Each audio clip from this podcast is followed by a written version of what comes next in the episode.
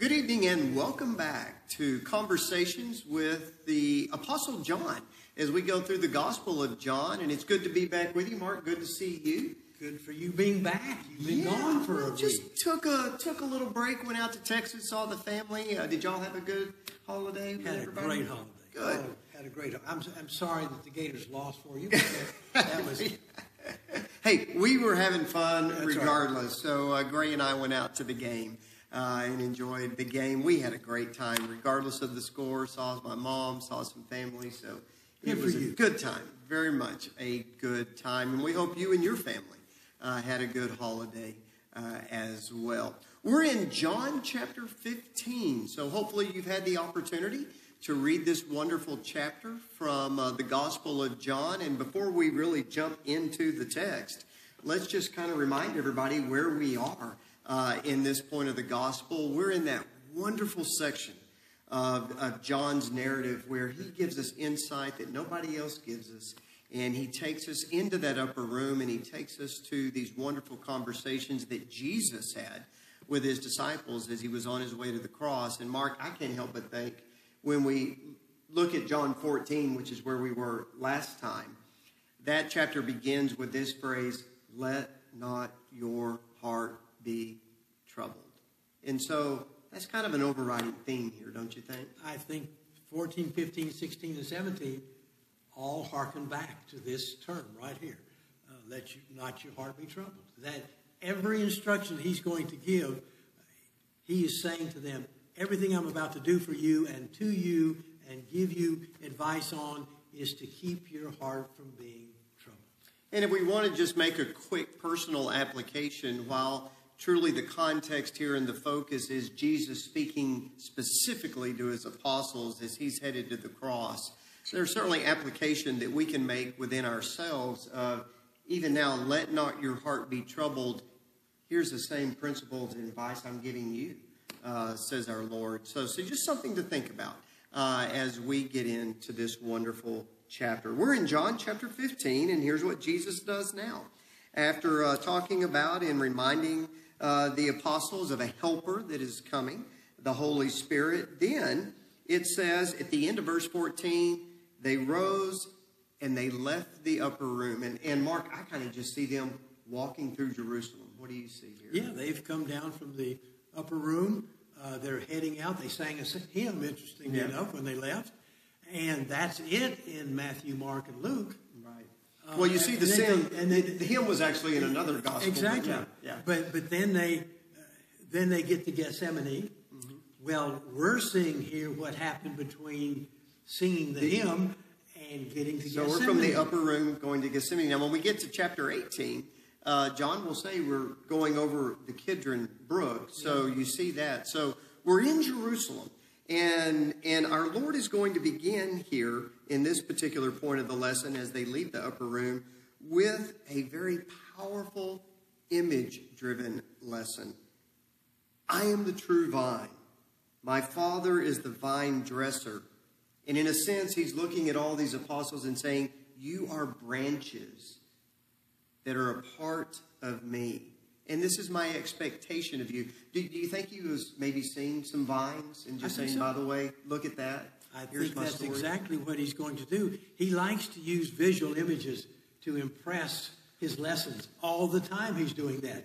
And here's, I can see a big vineyard that he's just passing by. And look, guys, here's Yeah. a vineyard. I am the true vine. And interestingly enough, when he says, I am the true vine, that's an anticipation on his part that there's going to be other people who are going to try to make themselves vines. And that's not true. Sure. I am the true vine. Well, and there had already been many who were Yeah. claiming to be the Messiah, Exactly. claiming to be the vine. He goes, I'm the true vine. And, and that imagery of a vine, though, would also speak to a Jew. You, you see that symbolically written in the book of Isaiah, Isaiah. Uh, Jeremiah, Ezekiel, Ezekiel, uh, Psalms. Psalms. The- all of know. those have Israel being a vineyard. And Yeah. so uh, these good Jews that he's talking to right now, when they see this vineyard, it's got to have, have them hearken back into the Old Testament and be thinking about, well, we've been a vineyard for a long time as far as the Lord is concerned. So, to put ourselves in the shoes of the apostles here, there's concern, there's anxiety, uh, they are troubled. And so, Jesus, to calm them down, to give them hope, to give them assurance, says, I want to share this sermon with you about the vine. And we're going to see that our Lord, if you've read this, you'll notice that in just in the first 16 verses, he repeats a word at least nine times, and that is abide. Abide in me. Abide in my word. Abide in the vine that is me, my love, my word, me. And so I kind of see this as Jesus is making one big point, but his subpoint centered around here's how you abide in me. Uh, and the idea of abide would also suggest, if you looked it up in the Greek, abide would suggest an abode, yeah. a home. Make your home with me. And, and what better way to represent that in a vine and the branches? Every one of them know that here are branches attached to this main vine, and they're not going to survive without being on the vine. Uh, they understand that from uh, an agricultural standpoint. Right. You, you, cut the, the branch off, it's not going to survive. And so they see uh, with this imagery that yes, and that attachment, that togetherness, that's not going to be broken up uh, easily. Right. So if you keep attached to me, I'm going to continue to feed you. That's what a vine does to the branches. It feeds the branches. And, and so if you're attached, you will be fed. And when we talk about this, let's look at it also from the idea that our, our Lord says, here's how you abide in me. And I see three things here, and I'll, I certainly uh, want to hear your thoughts. There's three things that come with abiding in the Lord. First of all, you get in his word and you keep his commandments. He, he, he makes that clear to us. Then he'll say you'll abide in his love. You're going to abide in not only a love for him and, and loving him, but also loving others. So you see keeping commandments, abiding love, but then you also see bearing fruit. Yes. Uh, and, and to me, that's probably one of the more powerful images here. You can see a vine dresser going and lifting up each branch seeing if this branch is bearing fruit. If it's not bearing fruit, it's taken away. That's right. It's taken away. So it's an expectation there. But he does something besides just cutting the branch off in the first verse. Yes. He prunes it. Let's not pass that up. The vine dresser prunes the branches. And so, what, what is he pruning? What is he pruning? Well, that, that could be pride. If we're going to start applying it to us, that's pride. That's vain ambitions, that's worldliness. There's a lot of things he prunes from us so that we can bear fruit. Now, how does he prune us today? It's through his word. Sure. And that's sure. why he keeps saying, stay in my word. That's how we're going to be pruned today. We, we know what we should and should not be, and that's his pruning of us today.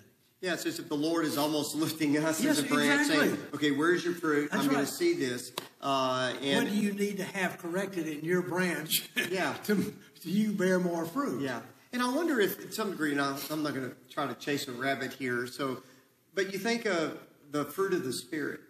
We've been the Spirit was certainly mentioned in chapter 14.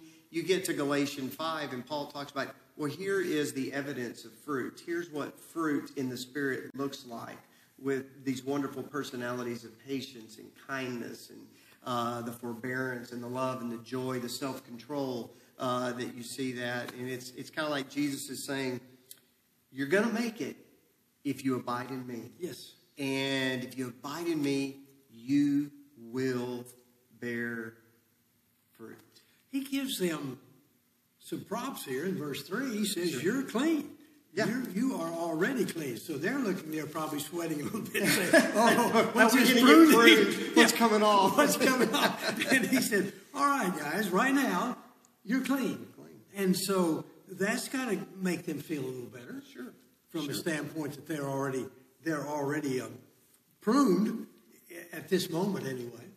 And you'll notice we go from the pruning to just how much the Father loves them, and the Father is the vine dresser to me, this is very powerful. Verse 9 As the Father has loved me, so I have loved you. Abide in my love. Um, there, there is a there is a part of this that's kind of hard for us to grasp. Probably their anxiety, their their fear. You know, if you're leaving me, how are you loving me? okay. That's right. If you're going away and leaving me, I'm failing to see the love in this Yes, right now. But Jesus is also going to point out that that he is one who's going to give a love in a way that they never expected. For greater love has no one than this. Now we're down into verse 13. Than someone to lay down his life for his friends. I, I you may be thinking, well, you're leaving me? How, how, how's that loving? He goes, watch this. I'm going to give myself for you. You'll see my love in that sacrifice that is being made. He has told them, let your heart not be troubled. And then everything that they're telling him, to me, their eyes are getting bigger and bigger. Yeah. uh, saying, oh, what? You expect us to be doing all these things, and they're going to come to, to the realization of all this after he is gone. It's when the Comforter comes to him, all these words are going to come rolling back to them and saying, This is what he meant. This is what he. Now I feel more comfortable because I have the Comforter and I'm understanding what he was saying back here. He's giving them these, these instructions right now for them to remember in the future and keep them. How else can he do it? He's trying to prepare them for it.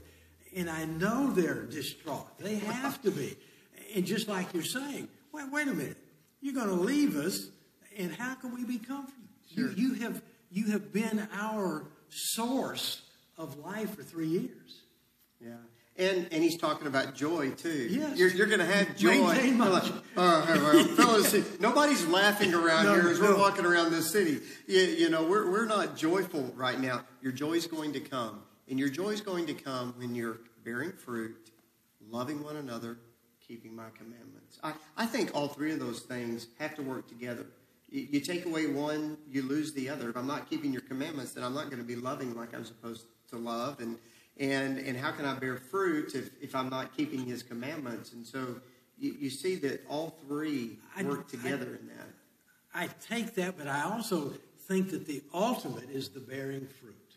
The ultimate. Well, that's what a vine's supposed to do. That's yeah. the ultimate purpose of what he's talking about here. If you keep my commandments, if you abide in me, if you love one another, then you are going to bear fruit. And I am going to see what kind of a disciple you are. How? Sure. By the fruit you have borne me. Yeah. And so the, the bearing of fruit to me is the ultimate thing in this passage. That's why he's talking about a vine. Sure. I got to see fruit at the end of those limbs. Yeah. So it's it's not only a source of comfort, but it's also a challenge. Yes. This is an expectation uh, that you see there. Now, uh, I would mention this, though. You'll notice a little bit later, uh, and this is actually down in, in verses uh, 15 and 16. I chose you. You didn't choose me. That can be misinterpreted real quick uh, by maybe somebody who has more of a Calvinistic predestination mindset. But to really just keep this in the context, he's speaking to his apostles. Yes. And he did choose his apostles. Uh, he did choose these men to come and to follow him. And so to me, he's simply saying to them, you don't need to be doubting yourselves. Uh, I chose you. You may not have a great education. You, you may not come from some great lineage or have some pedigree that the world admires, but I chose you, and I'm going to help you bear fruit that goes beyond your imagination. Is that kind of how you see it? And you, you stepped up. You were slaves. You would have considered yourself to be that. You're no longer slaves anymore. Yeah. You are my friends. Now, can you imagine being told? and that's what we are. We're friends of Jesus. We're friends of God. And what a position to be in. Yeah. You're slaves no longer. If you were slaves, I wouldn't tell you what's happening. I am, I am pouring my heart out to you in this walk that we're taking. I'm telling you everything that the Lord has prepared for you and what He has told me. I'm telling you, you are now my friends. What a powerful way to describe our relationship with the Father Be, well, Father. They didn't even call God No. Father. That didn't happen. God was some transcendent right. uh, deity that was so far away, so high above. You don't even mention his name. And here's Jesus saying, He's your Father, and I, as his Son, who represent the Father, am your friend. Yes. I'm your friend. God is your friend. You know, not just some judge who's looking to judge you, but a friend who's come to die for you. So, so you see that intimacy there, and I, I think that's important for us to see. Uh, but then he, here comes the challenge again uh, in verse 18. The world's going to hate you. And don't be surprised when the world hates you because remember, the world hated me first. Uh, and you're not to be greater, you're a servant in a way, and a servant's not greater than his master. So keep my word. Keep my word. And people will listen to you. People that know me will listen to you and keep your word. They, they have seen Jesus for these three years. They've seen thousands of people following him. They see all the great things that he has done. They've heard his words. And they're wondering here at this the, the world has hated you? I don't think they've seen the full intent of that with everybody. They've seen it with the local Jews in Jerusalem. They've seen it with the Pharisees who've picked at him, picked at him, picked at him.